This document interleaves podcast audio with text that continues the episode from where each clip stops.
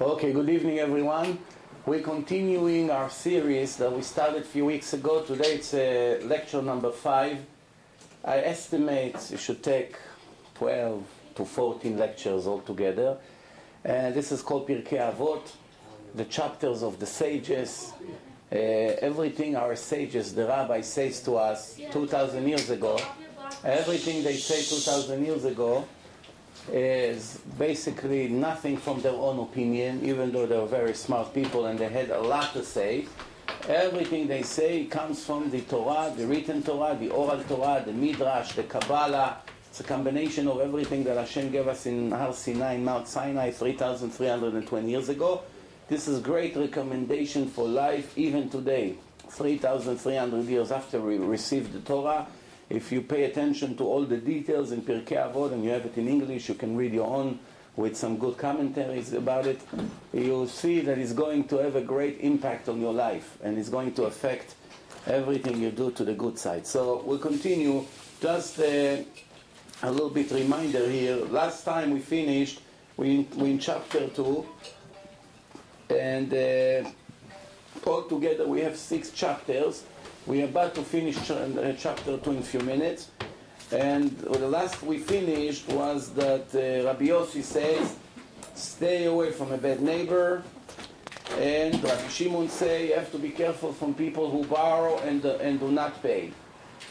In the old days, when you used to come to a Jew and uh, give him a loan, let's say a Jew needs a loan, right? So he came to you and he needs a loan, any amount of money, once you put two witnesses and you made a note that you gave him X amount of money in that day and that place, and the witnesses sign it, the chance that you will not see your money back was very, very small. Mamash only in an accident that this guy either died or he lost all his money.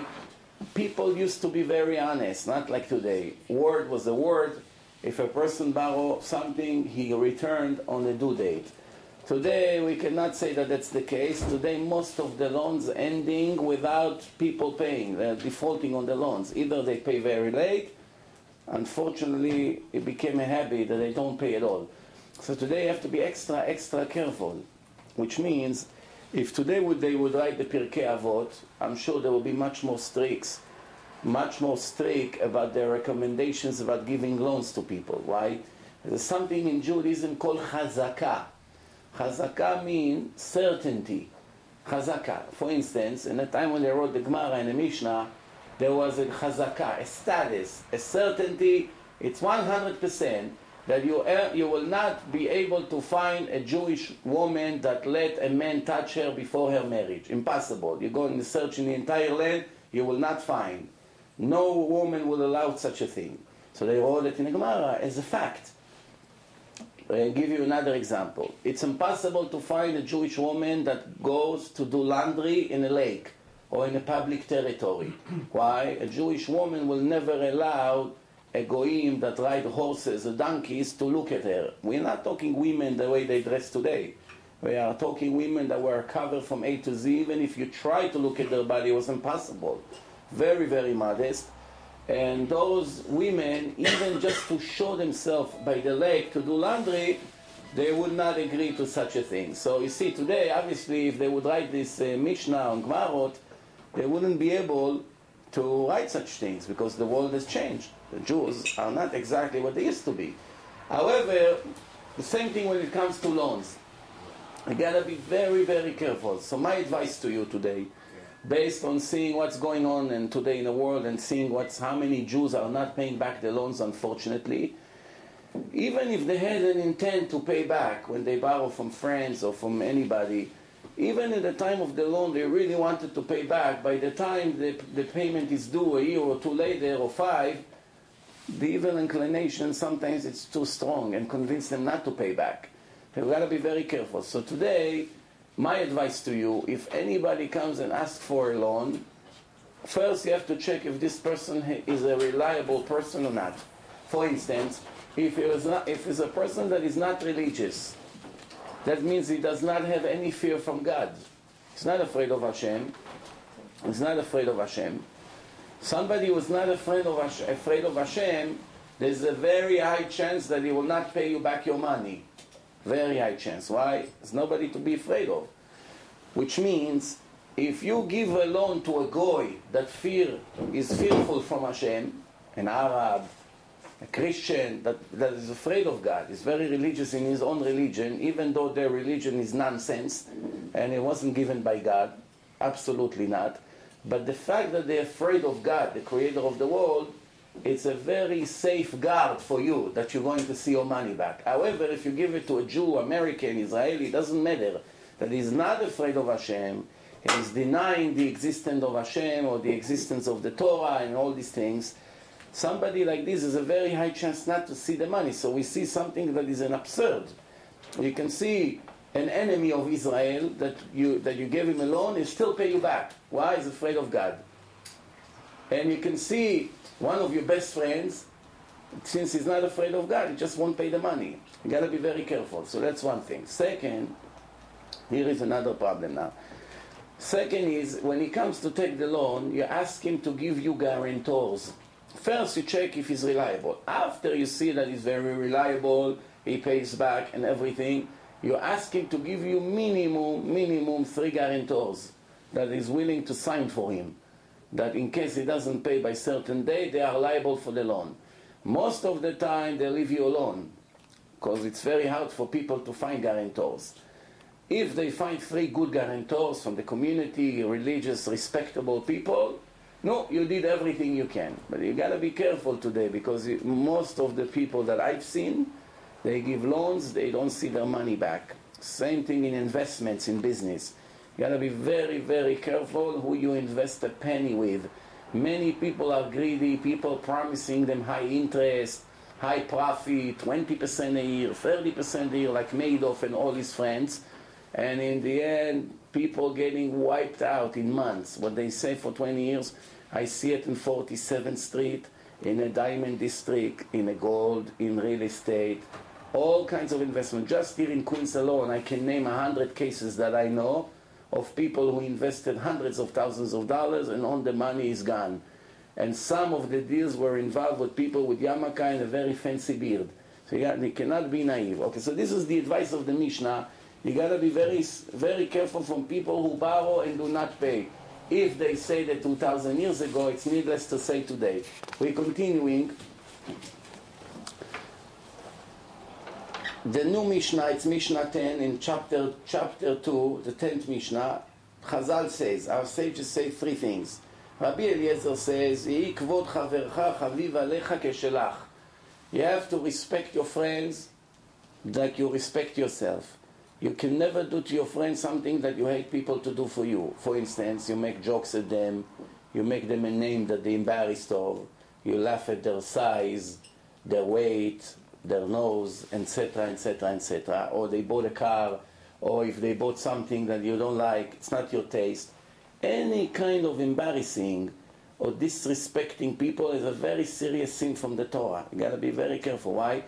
Certain things, it's much easier, it's between you and Hashem. So comes Yom Kippur, you fast, you cry, and Hashem wipes it from your file. But with people, it's much harder to get forgiveness, because people are not so easy to forgive especially some people are very sensitive. I have a friend, he's by now 50 years old, about eight or nine years ago, eight years ago, he went to work with his friend for one day, a gardener. He, you know, he didn't have a job for a week or so, so he was off the job. So he was looking to make some extra cash. The guy offered him to come and help him in doing gardening job. He's not a gardener, you know, but he watched the Spanish workers there. So he told him, I'm going to bring lunch watch them that they don't steal anything. You know, because he knows, he knows his workers, they're capable of stealing. So after he came back an hour later, one tool was missing. And he, took, and he deducted $50 from his salary. He was supposed to pay him, let's say, $100 that day. So because one of the workers stole a, some, one of the, of the shovels or whatever it was, so he deducted $50 from it. Eight years after, he hates him like he hates Adolf Hitler. Every time he hears his name, don't mention his name to me. Don't get me angry. I warned you. I said, what's the problem? It's eight years already. Come on, it's only $50. I'll give you the money. Just forgive him. Get it over with. He cannot get over it. Every time he got married, he did not show up. He had a boy, he invited him personally to come to, he does not show up. For what? $50, you understand? And needless to say, sometimes if you offend a person in front of people, that's even worse. So you gotta be very careful. Sometimes you can buy an enemy with stupid comment. You come to Shamayim, and you have a serious problem. Why, Hashem I'm very sorry, I would forgive you. We have an open case here. And that's why a clever person doesn't have problems with people that later you have to beg them for forgiveness. Just keep it clean. So that's what it is. There's a rule. There's a rule. Every time you want to say something to a person, before you say it, you have to think about two things. First thing is if what I'm going to tell him is 100% true, or I'm going to exaggerate or make up a story right now. Is it really 100% true? You see that most of the time is not. And even if it's true, you have to check one more thing. Saying the truth to him, how would I feel if I would be him and somebody would tell me what I'm about to tell him? Would I take it in a nice way or I get upset in my heart? After reviewing these two questions, you will find that there's no point of telling him that. And most of the stupid things you're about to say, you'll get safe from it by thinking two things. Is it true? How would I react? After thinking about those two, you say, you know what, it's better not to say anything. Then it says, be very comfortable to the people and make sure that you work on yourself not to get angry. Getting angry shows that you have no faith in God at all, that you do not believe that God runs the world. What's the connection? Chazal says someone who is angry is equal to a Jew that worship an idol. What's the connection? Just because somebody got me angry, so let's consider right here, yeah, or there. Yeah. Yeah. Just because, just because I'm angry at someone, is it's considered that I'm I'm worshiping an idol. What's the connection here? What's the comparison here? So the answer is What's, what do we find in common between a Jew that is angry to a Jew that bowed down to Buddha? What do we find in common? The first one who bowed down to an idol shows that he's, this is his God, not the real God. This stupid statue, that's his God. Somebody who is angry at, an, at another person, he caught him in a traffic or all kinds of things. He said something. So that shows that God is not the supervisor in his eyes. Why? Why are you getting angry at him? If Hashem didn't want you to have this agony, this uh, stress, this uh, embarrassment, whatever it was, he just wouldn't have it. Nobody can touch you without the approval of God. So if you got it, you deserve it. Check yourself. Don't start blaming him and him and him. Take responsibility. Because Hashem allowed it to happen, that means you deserved it. So why are you getting upset at him? The poor guy, he was a messenger to get you upset. He would rather not to, because later he's going to have to pay because he has a free choice. But still, if you did not deserve it, you just wouldn't have it. What is it like, like a dog? When, when you hit a dog with a stick, something very interesting is happening. The dog does not bite you. He tries to bite the stick even after a minute that you're hitting him non-stop, still doesn't realize that he has to attack your hand or something. He try to bite the stick. If you throw the stick away all the way, you know, far away, the dog turns around and run, and he bites the stick and he barks at the stick. So what is it? We're not supposed to be like dogs. We are a little bit more clever than them, right? We have a soul. We're intelligent. So what's the point is, getting angry at people, or getting angry that there is traffic, or getting angry that something that happened and you cannot control it, your brain, your suit got ruined, all kinds of things, showing that you don't understand that Hashem is doing it to you. So if a person leave that my whole life is one thing, my relationship, relationship between me and my Creator, everything else is minor, it's irrelevant. Right now it's me and him. My wife said something, he wanted me to get it. This happened, that happened, they called me, all kinds of things that happens to us if we didn't deserve it, it just wouldn't come. So now when it comes, we have to know how to handle it. And that's the test of life. So you got to be very careful not to ever get angry. But Chazal says, make tshuva, repent, before you die. Now, since we do not know when we're going to die, that's one of the things Hashem never told us. The Gemara said, David HaMelech, King David asked Hashem, tell me the day of my death. I want to know what day I'm going to die. So Hashem say, Galui ve'yadua lefanai, it's a rule by me, that I never tell the person when he's going to die. Why? I don't want to eliminate his free choice. How do you eliminate the free choice of a person by telling him the day of his death? How do you do it? If you come to a Jew and tell him, Dear Jew, you're going to, na- to die when you be 95 years old, and right now he's 40, what is he going to do naturally? Oh, there's no rush. What's the rush? I'll live until 90, 94. The last year, I'll take all the millions that I collected in cheating and stealing and doing whatever I want to do and start giving it out to tzedakah, charity here, charity there. I'll keep Shabbos. I'll go to yeshiva from morning to night. I won't even go home. I'll, I'll buy a bed in yeshiva. I'll be like with the kids, you know. I'll be there all year. I'll learn. I go to the mikveh every day. I eat only strictly kosher. I pray. I read Tehillim, and here you go. I die a complete righteous person. So what's the point of living 94 years? Why do, what do Hashem needs you here? He doesn't need you here. So the idea is that nobody can know never when he's going to die. No one. So, Hashem, so David HaMelech said to Hashem, okay, if you don't want to tell me what age I'm going to die, at least tell me the day of the week. So Hashem told him, since you're a righteous person, I will do you this favor. It will be on Shabbat. You're going to die on Shabbat. So what David HaMelech did, he knew there's a rule. What's the rule? When a person sits and learns Torah, his chance to die is almost zero. Because it's protected from the actual learning of Torah. The holiness of the Torah can save your life even against all odds, against logic. You know, bombs falling, the building is collapsing. You learn, you can get saved. So uh, every Shabbat, from the minute of Shabbat started, he did not stop for a minute to learn Torah. And the angel of death is coming to take his soul out. He cannot, he's afraid. When he hears Torah, he runs away. You know, so the angel of death says, what am I going to do? it's going to be like this forever. So what did he do? He pretended that somebody fell from the stairs in the backyard. He made noise. Oh, like somebody fell. And in, instantly, David HaMelech jumped to see from the window what happened. And that second that he got up, he died. So you see, you cannot fool Hashem. Once the time came, the time came. One guy, there's a mashal, an analogy. One guy made a deal with the angel of death, Malach HaMavet. They became friends. The angel of death liked that guy. So they became friends, so they made a covenant. What's the covenant? He said, I want you, since we became buddies, and you come to me and you talk to me, the angel of death is full of eyes. Full of eyes. And he had a sword. He had an arm with a sword, with a drop in the edge of the sword.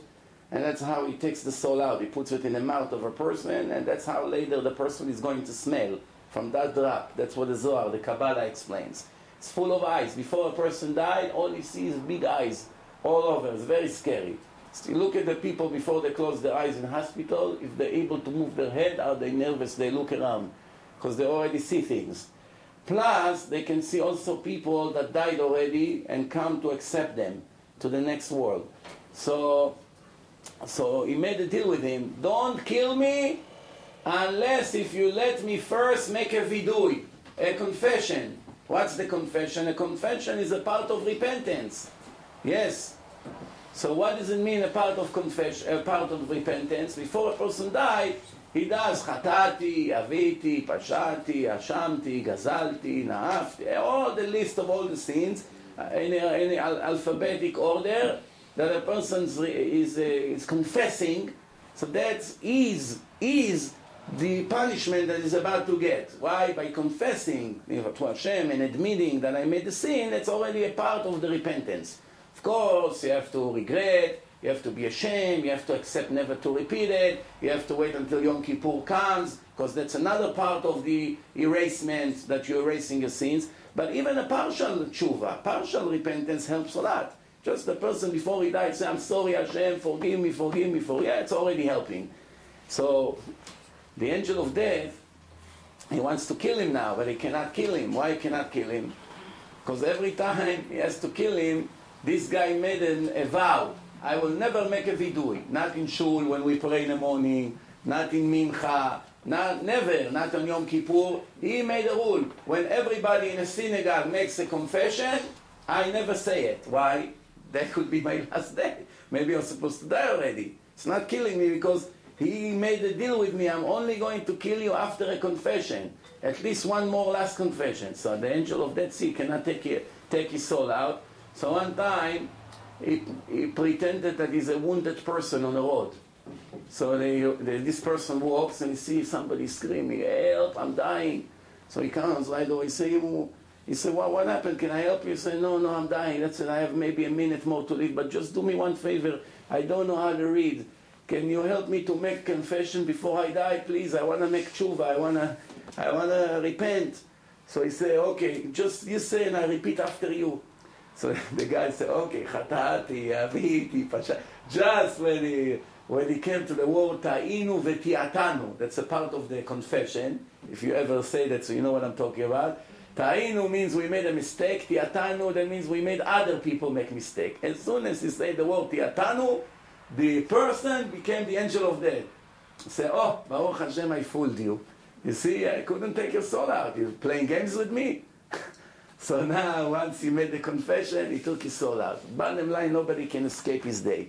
So, but the Gemara also say, when the time arrives for a person to die, the last day of his life, he doesn't have a free choice. From the minute he wake up, Hashem is directing him to the place where he's supposed to die. So if it's in a hospital, if it's in an intersection, if it's in a car, if it's in that street, whenever, if it's in the ocean, he has to drown. So automatically that day doesn't have a free choice because we have a free choice. We can go in whenever we want. We can make a left, we can make a right, we can sit, we can go to sleep, we can come to, to, to learn Torah. It's 100% in our hands. The last day of your life, it seems that you have a free choice, but the last day of your life, you're a robot. So if you're supposed to be on a plane and Al Qaeda is pretending a surprise for you, preparing a surprise for you, nothing you can do. You're going to be on a plane. And if you, if you didn't buy a ticket, by the last minute, somebody will cancel. You know the story. Or if you, you need to get saved, so that's it, the same thing. Okay, anyway, so so they say make repentance before you die. One day before you die. Since we do not know when, has to be every moment. That's the idea here. הווה מתחמם כנגד אורם של חכמים. Make sure that you feel the heat of the חכמים, of the righteous people that learn Torah always around you. Like, which means even if you are frozen spiritually, how do you warm yourself up? By being around them. When they learn, you talk to them, you ask them questions, automatically they're warming you up, which means it's contagious. If you are sitting with holy people, you become like them. If you sit with the gangster, the criminals, the gamblers, all the lowlifes, you become like them. There's no difference. Tell me who your friends and I'll tell you who you are. You understand? If a woman uh, have few models, friends that all day they care what they're gonna wear tonight for the party, she becomes like them. That's it. Even if she has a class, naturally she's a spiritual person, just having these low-life girlfriends will bring her very, very express to hell. You understand why? Because she's influenced by them. That's all they do. All day they talk nonsense, they watch all this stupid magazine. They don't have one gram of wisdom. You know what one gram is? Like a gram of a cookie. Take their head, you shake it, there's nothing inside. You know, you know if, if you make an open heart, uh, surg- uh, open brain surgery, if you open their brain, you see one wire. Only one wire. Not 10 trillion one wire. If you cut it, the two ears will fall off. Not even one wire. Why? All day, what am I gonna wear tonight? How am I gonna do my hair? My hair designer, my stylist is not in town. What am I gonna do? Which ring should I put? Uh, do you think it's matching? No match, like zero. You gotta be, you gotta stay away from them. If you see you becoming religious, then one of the first things you have to do is to replace your friends. Don't follow your heart. But Rabbi, it's, it's my friends. I grew up with them. Yeah, but your friends, when they take you where you don't want to be, they're not, go- they're not going to be able to protect you. Then what you going to say? Say, we're very sorry. Miri, Miriam, we're very sorry. What do you mean you're sorry? I lost my eternity, now you're telling me two words, you're sorry? You have to be clever. Don't let them fool you In Hebrew, we have a say that it's a secular, secular uh, sentence. They made it up. What is it? צוחק מי שצוחק אחרון. Very clever, I love this sentence. It's not from the Gemara. It's not from Chazal. It's not from the Rambam. It's not from Shulchan Aruch. It's not in the Zohar. In case you wonder. What does it mean? צוחק מי שצוחק אחרון. Who is going to be laughing? the one who laughs in the end, that's what counts. Sometimes in a boxing match, first, ring, first round, uh, the, the, white, uh, the white pants uh, boxer is smiling. Why? He was doing better. Second round is still smiling. Fourth round, fifth round, only the white, the white pants is smiling. The other one is getting beaten up left and right. Then in the last ring, the other one out of nowhere gave him one, crushed his mouth, knocked him on the floor, he's half dead already. Who smiles in the end? That's what counts. Who cares that 10 rings, you were la- laughing, enjoying, smiling to the camera. So in the end, that's what, that's what they say, and they're very smart when they say that. It doesn't matter who enjoy right now. It matters who is going to enjoy for eternity after the soul exits the body. So for 30, 40 years of stupidity here, there's a very heavy price to pay. We have to realize. What I think that makes me enjoy now, when I see the bill, I'm going to be nuts. For that, I'm going to pay so much. For this stupid ride on Shabbat, or the way I got dressed, or this and all that. For that, this is the price? If I only knew so we have also something, אי ידיעת החוק אינה פותרת מן העונש. not knowing the, the law does not dismiss you from a punishment and from your responsibility. You cannot come to the judge and say, Judge, I didn't know that in that highway there's a speed limit. That's, I'm very sorry. Next time read the signs. Come and learn. You became a driver, no? You had to learn those things. It's not my problem. But I really didn't know. I'm innocent. Check me in the lie detector. I prove to you. Doesn't matter. You didn't know it's your problem. Judaism is the only religion that to be an ignorant is a crime. No other religion holds you responsible for your stupidity. You can be a stupid Christian, you can be a stupid Muslim, you can be a stupid Hindu, Hindu but you cannot be a stupid Jew, because it's a crime to be stupid. You say, well, what do you want? Hashem made me stupid. What do you want from me? Not only Hashem made me stupid, now, you, now you're telling me it's a crime? No, eh, stupidity, it's a combination of two things. You're born with that, it's true, but you also develop it with the years. You can get out of it. If a person puts his efforts into life, he gets out of his foolishness and he becomes better and better. I know one guy in yeshiva for more than three years. Nobody wants to learn with him, the poor guy. Nobody wants to learn with him. Why nobody wants to learn with him? Yes, one chair here, one last one. Why nobody wants to learn with him? Because whenever you learn with him, he doesn't understand anything.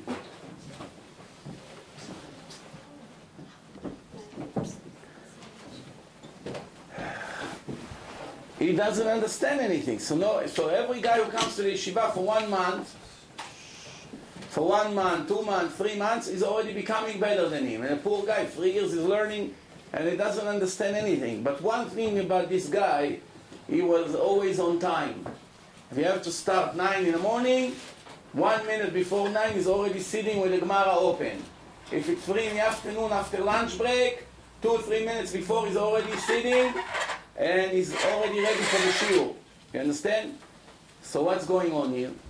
Since he did not give up, in one moment, everything opened up. One week, all of a sudden, everything that he heard for the last three years that he couldn't say anything, everything like an explosion, everything came out. All of a sudden, he became a teacher. Just a week ago, nobody opened up. Because Hashem was testing him. Let's see, let's see, let's see, let's see. How long you gonna you're going to invest in learning? How long? Even though you you don't see any fruits from your efforts, it comes in one shot. You should know that Torah, the learning of the Torah, it's against human logic, which means if you learn math five hours, you have amount of knowledge that you can gain in five hours. So that means if you learn ten hours, you have exactly double, right? Five hours of math plus five hours of math, it's ten hours of math and nothing more. Torah, you gain more by the hour. The first hour you get X amount, the second hour is a little bit more than that X amount. The third hour is a little bit more. And the fourth and the fifth and the millionth, the more you learn, it's like a snowball. Every round is much bigger than the one before. This is how it is, because it's all a gift. To know the wisdom of God to begin with is impossible. Since God is giving it to us as a gift, the gift giver decide how much he wants to give you. One dollar or ten dollar or a million dollar. Spiritually. So let's continue. So it says like this. Be careful from the honor of the rabbis, of the chachamim. Why? Once a Jew reached a level of knowledge in the Torah, Hashem gives him a lot of respect to this person. A lot of respect. He saves from him a lot of embarrassment. A lot of agony and things that other ordinary people have every day, he gets saved from it. So, because of you not respecting him, it's showing that you disrespect Hashem. What does it mean? If, if I respect my father, right, and you see that I love him and respect him, and if you, if you don't respect my father, you don't respect me. You understand? Because for me it's very important to respect him. So by not respecting him, you're actually not respecting me. By not respecting the chachamim, the wise scholars, is showing that you don't care about what Hashem ordered us. So what's going to be the outcome? What's going to be the payment for that? Everything has a payment. Everything. It's not instant. Sometimes it can be seven years later, but it's written in your file. You cannot avoid it. What is it? She, be careful that you won't get burned. If you disrespect them, you may get burned. We, we're all talking spiritually here. שנשיכתם נשיכת שועל. When they bite, it's like a bite of a fox. You don't want to feel when a, when a fox is biting. It's much worse than a dog. They look the same, same mouth, same size, and even the teeth look similar. But you don't want the fox to bite you. If God forbid you have to be beaten by somebody, it's better be a dog, not a, not a fox. והקיצתם עקיצת עקרב. When they sting you, it's not like a bee or anything like this. It's like a scorpion. Scorpion, a poisoned one, it's the worst thing. The Gemara say, three things come to a person in a big surprise. Uh, whenever he's never ready for it. What is it? One is finding a lost object, like money on the street. You walk in the street, oh, a hundred dollar bill. How? Right away you jump on it before you even realize you're all over it. Maybe somebody a second jump and will grab it a second before you. So since it's like a big surprise, right away change your status. You're walking quietly, you're falling asleep. So up, all of a sudden you became a tiger. There's a big surprise.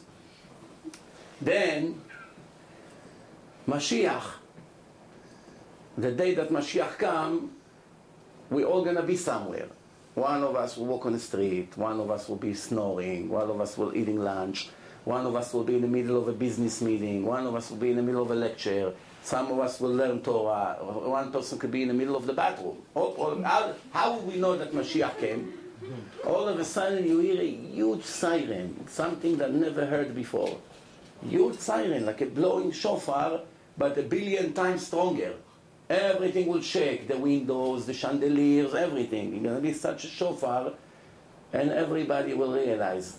In Israel, 80 years ago, maybe 90 years ago, one rabbi was teaching his students near Tel Aviv, he was teaching them Gemara, and all of a sudden they heard a huge siren. Just when it started, the rabbi fainted. So the student picked him up, an old man. Rabbi, Rabbi, what happened? So he said, where is he? Where is he? Say, where is who? Say, the Mashiach. Where is he? Is he already? Say, no, Rabbi, what Mashiach? So what was this siren? The British put, for the first time in Israel, a train. Nowhere in, Is- in Israel didn't have train. The British or the Turkish, uh, 100 years ago was the Turkish. They put the train, you know, you ever st- stood by a train when it makes the noise? Ooh, ah, what is such a loud siren. He never heard such a thing in his life. All of a sudden, he hears such noise right across the street. Right away, he fainted because he, he's expecting Mashiach every day, like a kosher Jew. Once he heard that, he fainted right away. So just imagine when it comes. So the Gemara says so three things: finding a lost object, Mashiach, and a scorpion, a crab. You sit somewhere on a rock in a field, all of a sudden you feel it's like a needle. Stop. Two or three minutes later, it's over. Why the Gemara use these three examples? You know, there's a lot of wisdom. They can give another thousand cases. That is big surprise. No, big surprise. Many things can be a surprise. You know, so the Gemara, the secret here is when when Mashiach come, for some Jews it will be like finding a lost treasure, and for some Jews it's going to be like a scorpion that comes to kill you. Why? Not every Jew will have the merit to stay when Mashiach come. We say every day in a prayer, apart from the prophet, what do we say? ובא לציון גואל לשווה פשע ביעקב. the Savior comes to Zion, the nation of Israel, to who? What's the verse? To who? Leshave Pesha beYaakov. Translation, to the Jews, Yaakov is the nation of Israel, to the Jews who re- repent, repented already, before, not after. After it's too late already. You cannot accept converts and no more Baalei Tshuva. Once you hear the shofar, all the wicked Jews would run, Rabbi, Rabbi, open the window, let me jump. I'm sorry, there's a new boss in the world. Till now was the rabbi of the, of the area. Now Hashem sent his messenger. It's over. No more Baalei Tshuva, no more converts. All the Arabs will scream, Yahud, open the door. Too late. Now they say they do all kinds of things. They will regret it dearly. Christians, the most. One, one, one student asked Rabbi Amnon Yitzchak in one of the lectures, said, Rabbi, so tell us when Mashiach comes, what's going to be? What's with all these churches, all these mosques everywhere? Is Mashiach going to explode it to pieces or what? So the Rabbi, Rabbi Yitzchak said, no, he won't touch it. So the guy asked, so what's good is Mashiach? I'm still going to hear this every morning, all this noise. so rabbi told him, no, you didn't get me right. The Mashiach won't have to bother with that.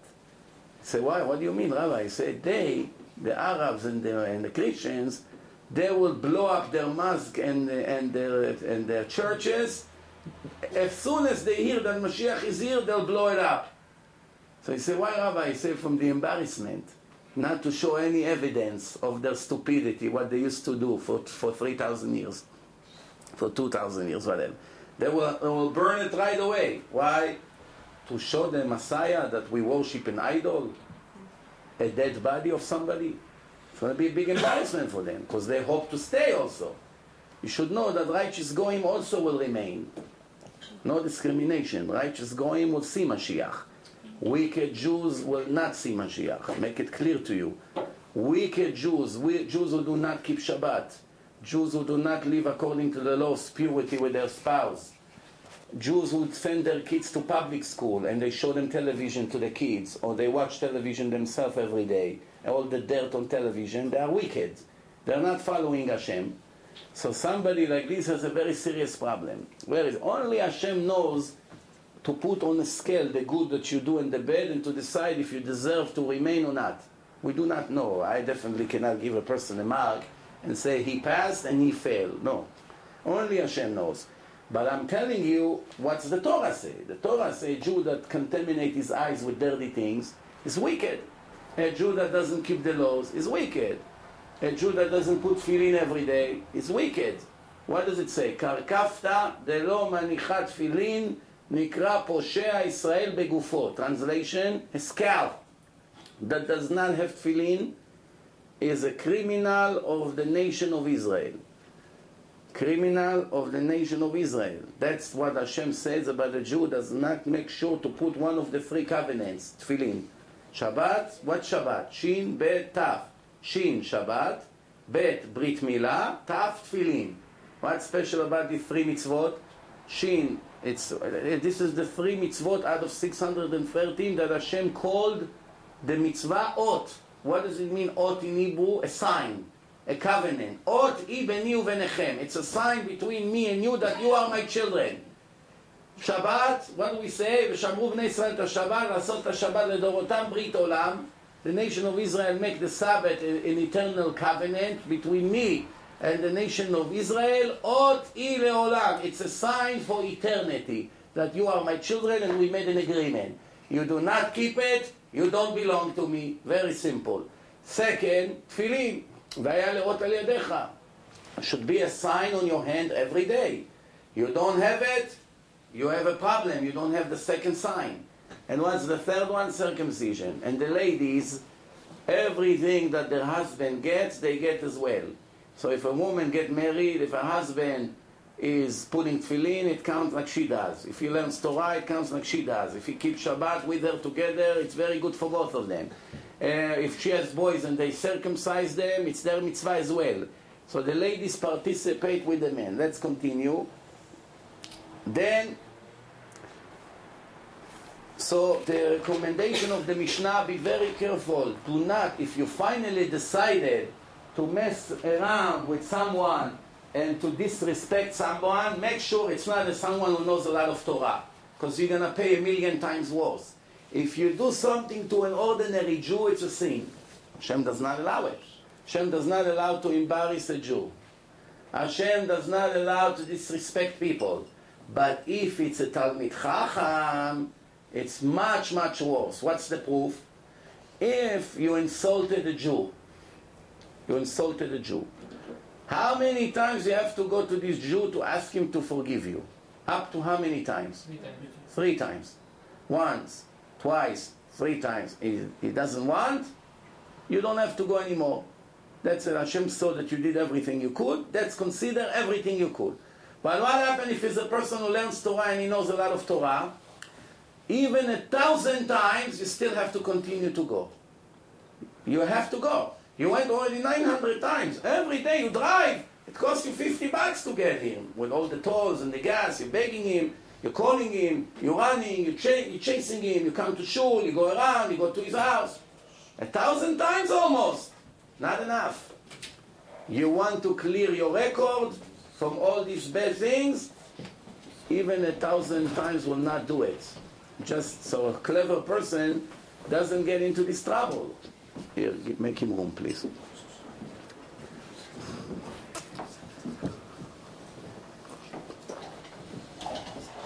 You know, we're gonna need to ask Levy to buy the next house. we have to He's break working on it.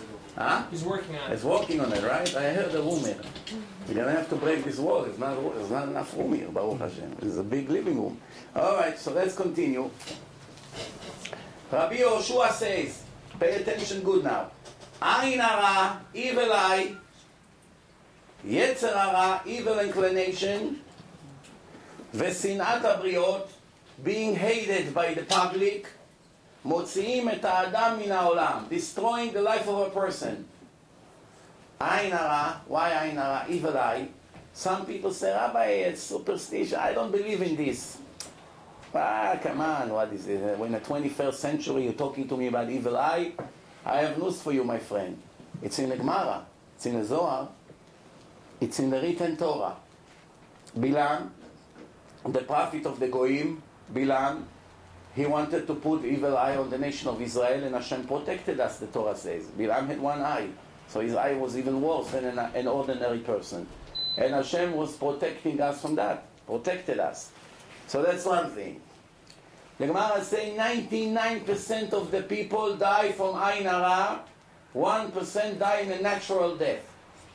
99% die from Ain Hara, which means, which means, this is what it means. It means, of course, if a person deserves to die, he die with or without Ain Hara. But just to give you an idea that Hashem used that Hara as a cause for the death, even though with, with or without that a person one day has to leave this world, just to show you the effect of the Ain Hara. That's why they say if you have a business, make sure nobody sees all the time where you're storing your merchandise. Because the blessing is in a hidden rooms, in a storage that nobody sees. Make sure not to reveal to your friends and, and needless to say your enemies how much you have, how much money you made, how much you're going to make, what house you're going to buy. Never speak about it. If your wife is pregnant, the first three months you're not allowed to say to anybody in the world, not even to your parents, that she's pregnant. Only after three months. Be careful, be very careful. It's a big risk. Something can go wrong. So there's many, many other examples. You can watch my lecture about Ayin Hara. I have about an hour and a half just about that in the website to explain to you how it works. So Ayin Hara is very risky. Yetzer Hara, the evil inclination, we already know. We see the results of what our Yetzer Hara does to us every day, no? See how many sins we make. So you got to stay away from that. Sinat Abriot means if people hate you, your life become a nightmare, torture, everywhere you go. Stay away from him. Don't do business with him. Don't live next to him. Don't let your children play with them. They this, they that. They destroy you. You know, you cannot do anything. So that's, this, that's actually eliminating you from this world. You're here, but you're really not here. The 12th Mishnah of this Perek, Rabbi Yossi says, Yehi mamun chavercha chaviv alecha keshelcha. Make sure you love the money of your friends like you love your own money. What does it mean? Many of us, if we stay at home, we put the air condition on a certain degree. Let's say, I don't know, 72. Why we don't put it on 68? Because it costs a lot of money. If it's 68, the air condition will work around all Shabbat it costs a lot of money. 72, as long as we don't sweat, we save some money. But if his friend gives him his house for Shabbat, we're going away. You want to use our house for Shabbat? Over there, he puts it on 65. Why? It's my friend's money. Big sin from the Torah. Very big sin. Mamash almost like stealing. If he didn't have permission, it's a big problem. Also, give another example. Uh, when a person leaves his house, he makes sure all the lights are off. But if he stay by his friend downstairs in the basement, he goes shopping, he comes back, he leaves the lights on, or even the air conditioner, or the heat in the winter. Why? When he comes back, he doesn't want to wait five minutes until it cools the room. So now, my friend is paying. You understand what we're talking here about? Let's say you have your, your, your car, you put the best gasoline. One time you borrow a car for two, three days from your friend, you put cheap gasoline. Ah, that makes damage to the car, he won't know anyway. That's, a person like this is a crook. It's not a clean person. When you behave towards your friend's property like you behave towards your, the same way you behave to your own property, then you're a kosher person. If not, you got to work on yourself. You have to realize it's a part of religion. I know many people that are very righteous when somebody else pay the mitzvah. With their money, they're very righteous. With their own money, uh, you know, same thing food. You do catering in your own home, you use it very carefully. Somebody else pay for it. Yeah, Rabbi, no big deal. Don't be stingy. Throw it. So what? It's a little bit left. in his arm, he leaks the jar from inside. He breaks it to pieces, not to miss one gram. But in somebody's house, oh, Rabbi, what? Throw it. It's a little bit left. What's the big deal? If you are also sloppy when it comes to your own property and you neglect things and you leave them on the street and people steal it, and then you did the same thing with your friend, it's still a big problem because you still have a problem between you and your friend, but at least you have a claim to make. when you come to Hashem and say, Hashem, what, what, what did I do to him worse than I do to my own thing? I have a bicycle, I leave it, every week they steal it. Like my son. Every time he had a bicycle, a week later it's gone. You know, he goes to a place, why didn't you tie it? No, I just left it for an hour and it's gone. Beloni, it was there all day. No, uh, one guy saw it and he took it. You understand? Not him. Don't look at him. he is good. He's careful with his stuff. Anyway, so now, Atken Atzmach Lilmod Torah. Make sure your schedule starts with planning your hours of learning Torah. Men and women. Women also have to learn Torah. Some Jewish women think that, ah, we don't have to learn Torah, Rabbi. The Rabbi will tell me what I need to do. Once in a while I have a question. Uh, so that's not how it works. A person must set up times every day to learn Torah before business Before setting up his schedule in the office, how many customers is going to meet tomorrow. First, how do I start my day? what time I pray, how, how long I learn after. When I learn, my cell phone is off, nobody knows where I am. That's called אין דברי תורה מתקיימים אלא במי שממית עצמו עליהם. Words of Torah do not remain in the head of a person unless if he kill himself for it. What does it mean? Literally, you cannot kill yourself because you're dead. What does it mean? Killing yourself means that when you learn, nobody can disturb you. Emergency, not emergency, they don't even know who you are. You're not in the world. Where were you? We're looking all over. The store is burning. I don't care. Until 12 o'clock, I'm dead. You want to bring me back from the grave? I'm not here. But if we would be able to reach you, you would tell us where the alarm is. We'll call the, the, the fire department. This, all your merchandise will get saved. Because you hid yourself to learn Torah. Look how much you lost. Beloni.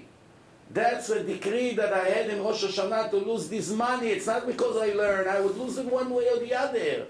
But the test is that Hashem supposedly showed me, you see, you learned Torah and your store went on fire. You gave tzedakah in the morning in a shul to the rabbi, and a minute later they tow your car. That's a test. Where is the test? You just gave tzedakah and you came out and you saw somebody just gave you a million dollars. That's a test. The test is the timing. The punishment is because of sins that we did a while back. But Hashem waits. When do I give him the punishments? Very critical. If I give it to him when he made another sin, it's no big deal. He knows he deserves it. It's no test. When will I give it to him? When he does something great. Let's see if he still trusts my Torah or not. When I promise that in the end I'm faithful to pay reward to all my lovers who keep my mitzvot, that's what I promised in my book. In reality, I just did a great mitzvah. I learned an hour Torah. I came out, the car is gone. That's a test. And if I say, ah, Baruch Hashem, Ishtabach Shemo, thank you, everything I accept with love, then the reward is a hundred times better. When a person blessed for the bad, like he blessed for the good, is a very, very high level. The, Gemara, the Mishnah in Masechet Brachot, the ninth chapter, Perek Aroeh, it's about three Mishnayot speaking about the obligation to make a blessing to Hashem on the bad things that supposedly looks bad. Nothing is bad. On the bad things, like we do the same blessing for the good things. That shows that you have emunah, faith. Torah does not pass as uh, inheritance. If your father is a millionaire, when he dies, you also supposedly become millionaire because he take away everything he has, right? But if your father is a millionaire in Torah and mitzvot, he cannot inherit anything to you.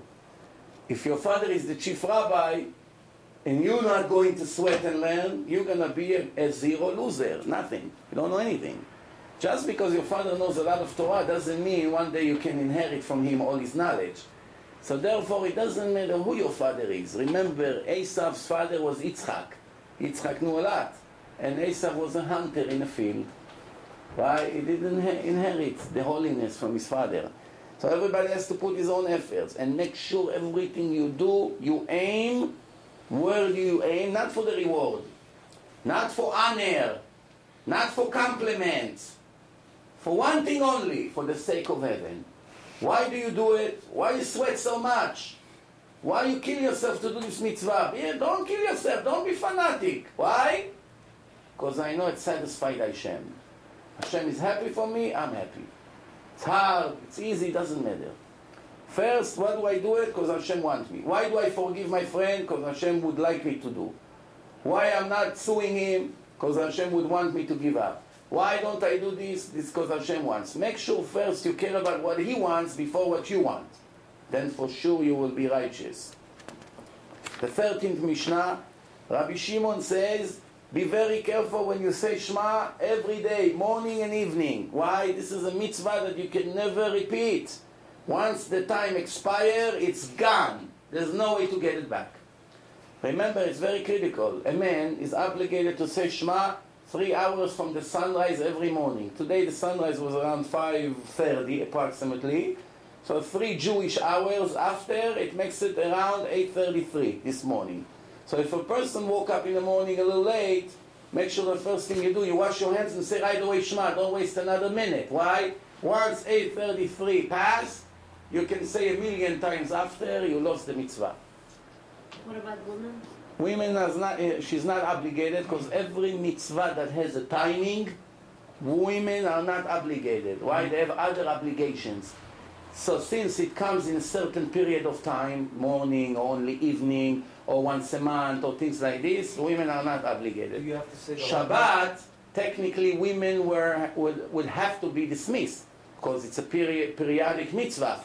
But the Torah says specially that even though it's a mitzvah that comes periodically every week, women are obligated to keep Shabbat because it's a covenant. But otherwise, if the Torah wouldn't say clearly, women didn't have to keep Shabbat. Why? Every mitzvah that is subject to a certain time, women are dismissed. So since it's mitzvah in the morning, but uh, remember, a woman, every woman can keep the mitzvot of the man even if she's not obligated and she still get a reward. She get a reward. Even a goy that does some of the mitzvot that is not obligated will get a reward for it, even though it's not obligated. But some mitzvot the goy is not allowed to do. Some mitzvot, like for instance to keep Shabbat. What else? To learn Torah that is specifically for Jews, like the laws of Shabbat, the laws of Tefillin, the laws of circumcision. This is only for Jews, it's not allowed to touch. General Torah about the creation of the world, about faith and God and things like this, about prayers is allowed. It's no problem, he's a human being.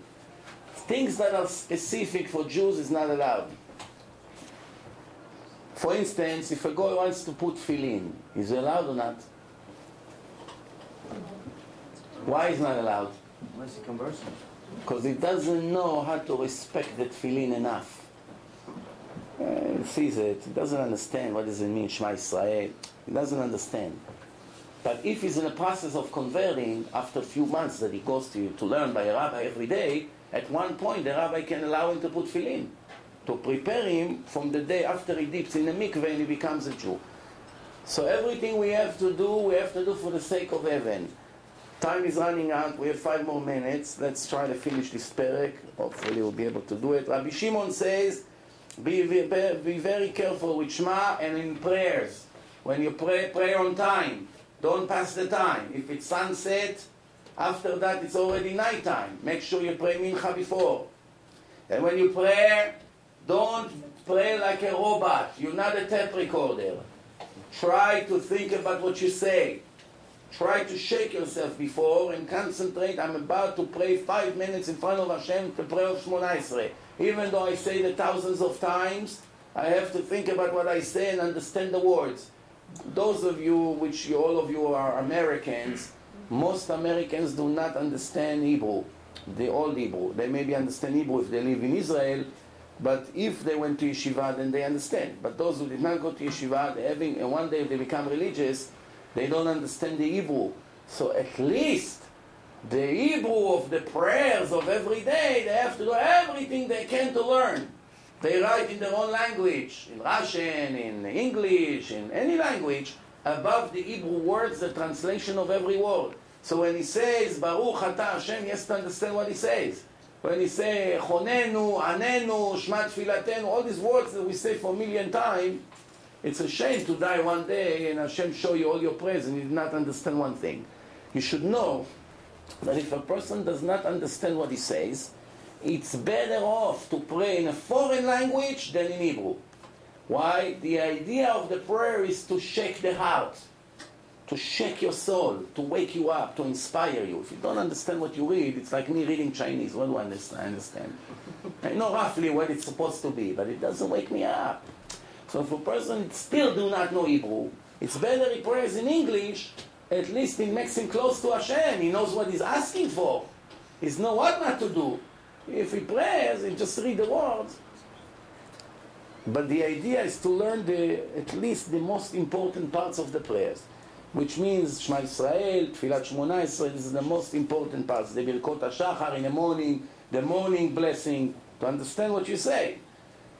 Then, when you pray, you have to have a broken heart, full of mercy. You, you beg Hashem for mercy, like, you, like a person who begs for his life in court. About to give you the electric chair. You saw how they beg for their life. Please, judge, I'm begging you. I have children, I have wife. That's how a person has to be every time he pray. Not like a robot, like he cold his eyes. Ta ta ta ta ta. That's it. He doesn't even remember where he is. You understand? Then, today when people pray, they have to say an extra bracha. What is it before they start? Tfilat derech the prayers of those who goes on the way. Why? As soon as they start, Hashem tiftach, ufi agiti latecha, they in Japan. oh, I was there in Japan, there was a good show, jewelry show. Oh, but tomorrow I'm in Vegas, there's a big show. All of a sudden he wakes up, where am I? How did I get to Tel Aviv? Doesn't remember where he is. He gets confused. Where was I? I'm here, I'm here. Why? He doesn't pay attention. Then you have to remember that the Torah says, Ki El Chanun Verachum. Hashem is merciful, is able to forgive, he has a lot of patience before he punishes, he's full of kindness, and is capable of forgiving even the most horrible sins. One last thing in this Mishnah, a person has to remember, don't hold yourself wicked. Even though, if we be honest, we're not so righteous. Let's be honest. But giving yourself a mark of a wicked person will not make you better in your avodat Hashem, in you following Hashem's. No, why? You have to remember one thing.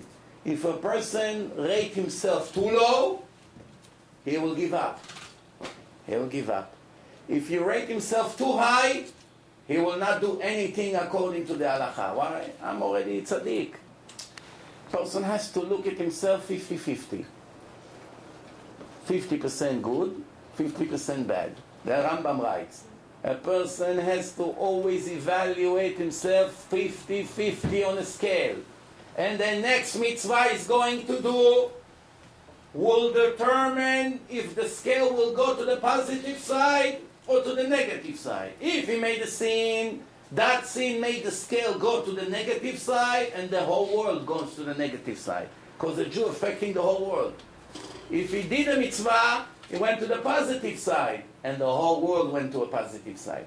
If a person think that way, he will feel the responsibility. When you fly a plane, you are very nervous, not only for your life, for 500 people with you. So you are more careful.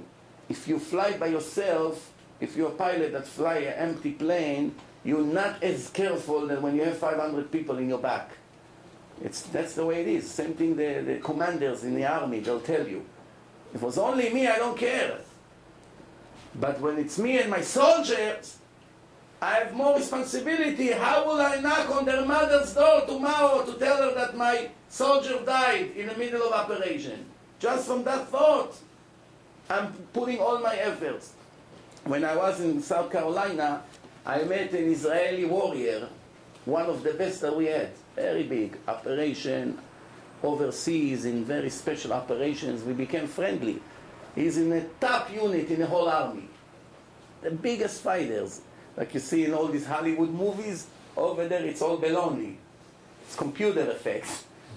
this guy, bullet here, bullet here, bullet there, operation here, in this country, in that country a real big shot. ברוך השם בעל תשובה today. he really as In the end, ein od milvado. Only it's me and Hashem. Everything else is nonsense. So, Rabbi Eliezer said, Torah. Put all your efforts in Torah. And learn while you're learning Torah also what to answer the apikors? What apikors? Apikors. we call today an atheist. What's an atheist? Deny Torah, Hashem, eh, oral Torah, Shulchan Aruch, the rabbis, I don't believe, prove to me. You have to know how to answer them. It's not enough to know only Gemara and Halacha. You have to know how to argue with the seculars, to show them that they're wrong. Not to let them feel we have the truth and they are dreaming. No. Make sure they always understand they live in a lie. What's this word apikors? There was one Greek guy that his name, his name was Apicorus. In Greek, philosopher, Apicor. He lived 400 years before the destruction of the Second Temple, when the Greek Empire were in control. since he was speaking against God constantly and against the philosophy of the Jews, they made this, these maidens an expression. Apikos means someone who denies the validity of the Torah. Don't be afraid to work very hard and sweat. You're only earning. You should not complain. To sweat and get a result is not painful. It's only painful when you sweat for nothing. They put you in jail and you serve some kind of uh, low life. That's a horrible feeling. I'm working, they're killing me, and I don't even get a dollar for it. Look what they're doing to me. But us, we are free. Why? We do it for Hashem. We do it because Hashem told us to do. Hashem doesn't need it from us. It's for our own benefit. But one thing for sure, Hashem is not a member in Israeli Knesset that they promise a lot before the election, and the day after they don't even remember what they said. What did I say? I don't, really, I don't recall promising it. With Hashem, there's a promise, it's going to go through. And you should know that Hashem is faithful to keep every promise that He made in the Torah. Sooner or later, you're going to cash on it. Rabbi Tarfon say the day is short. He's talking about our life. It's an analogy. The day is short and the work is too much, a lot. And the workers are very lazy. And the income is great. ובעל dochek, and the boss lost his patience. What is this? The war, the day is short, which means life is short. For you realize you died. Blink of the eye, that's life. Finished. There's so much to do. 613 mitzvot, Torah, Gemara, Mishnah, Halacha, Chumash, Zohar, Kabbalah, so much to learn. You need hundreds of years to finish the Torah. The workers, which is us, are snoring. Football, baseball, Chinese. So, Rabbi, what sushi you bringing tomorrow to the lecture? Everybody's dreaming. Which car we'll buy next year? Can we afford that car? No, maybe we'll buy this. One guy came to Rav Steinman with his wife. So they're arguing if to buy a fancy car or not. So one wants a fancy car, and the guy doesn't want, he's afraid of Ain Hara. So the wife says, I want a nice fancy car. I'm tired of this car. No air condition, no, no leather seats, no sunroof. Even a stereo is not working well. I want a nice car like my sister has. What's the problem, Rabbi? So the guy said, Rabbi, if I'm going to buy this fancy car, tomorrow the IRS will ask me questions. Plus everybody with their eyes, I'm afraid it's too dangerous. Let's live modest. So the rabbi asked him, did you finish already the whole Shas, the whole Gemara? He asked him. So he said, no. He said, did you finish one chapter in the whole Gemara? One chapter? Say, no, Rabbi. Did you finish one page? Can I test you on one page? Rashi, Tosfot, what's the Kushiyat, the roots, what's the subject, what's the secret, where does it come from in the Torah? Can you put one little page together? Say, Rabbi, no, not yet. You can buy any car you want, don't worry. Nobody will ever be jealous with you. Nothing to be jealous. Go buy any car you want. At least enjoy this life. Since you don't have another life, you might as well enjoy now. You understand? We laugh, but we are worse than this guy. Anybody here can raise his hand and say, I can be tested on one page in the Gemara? Come on, I'll open the Gemara. Huh? You ask him, what kind of gold is that? Rabbi, this is 24, real one. What's this? 18 karat. What's this car? This car is this. You can buy it from here. You can do it here. You press this button. It's coming out. The new Ferrari came out. The size of the engine changed. They move it to the back. He knows everything. Mm-hmm. What tire? What company makes the tire? What defect they had five years ago? Everything he knows. Who is the prime minister? Who got fired today? He reads the news 1,500 times a day. 10, 10 news. Every 10 minutes the same news. He knows it by heart. Ask him, what was the news a week ago? Torah, zero. You understand how the evil inclination is fooling us? So, the balabait, the owner is losing his patience. The dochek, pushing you. Wake up, guys. Kadima, nothing is getting done. Wake up, wake up. How does Hashem waking us up? Getting fired, problems, this, that. They put you in a wedding in a bad place. You couldn't see the band. The Bukharin band playing all night. What? So now you owe a thousand dollars. You erase a zero from the check. You erase it. you came with a thousand. Once they put you in a bad angle, you say to your wife, "No, no, no. Give me. You have another check? No, I only bought one. I don't care. I'm erasing one." right? Where do they put me here? לא עליך המלאכה לגמור. Even though we have to put all our hearts in the truth and learn as much as we can, if we didn't finish the whole Torah, we shouldn't be upset. If we didn't finish one chapter all our life, we shouldn't be upset. We should be upset if we wasted time. But if we learn seriously, even one chapter all our life, there's hundreds of things to learn. I only learned one. לא עליך המלאכה לגמור. You do not judge by quantity. You judge by quality and how many hours you put into learning. How much you achieve, not always it's in your hand. Some of us born with a sharp brain, some of us born with a black brain. You can learn a hundred times, you still don't understand. But since you have an effort, even you fall asleep in the middle of the lecture, but you come after a hard day at work, that's considered effort. You are not free to decide not to learn Torah like you may think. And if you learn a lot of Torah, you're earning a huge reward. And Hashem is faithful. And you should know that the reward is not here. It's waiting for you for life of eternity. We finished chapter 2, Baruch Hashem, today. So now we have four more chapters. So, Bezrat Hashem, next Monday also, try to be a little bit earlier, that we can start 8.45. Thank you for Levi that every Monday is hosting us. Thank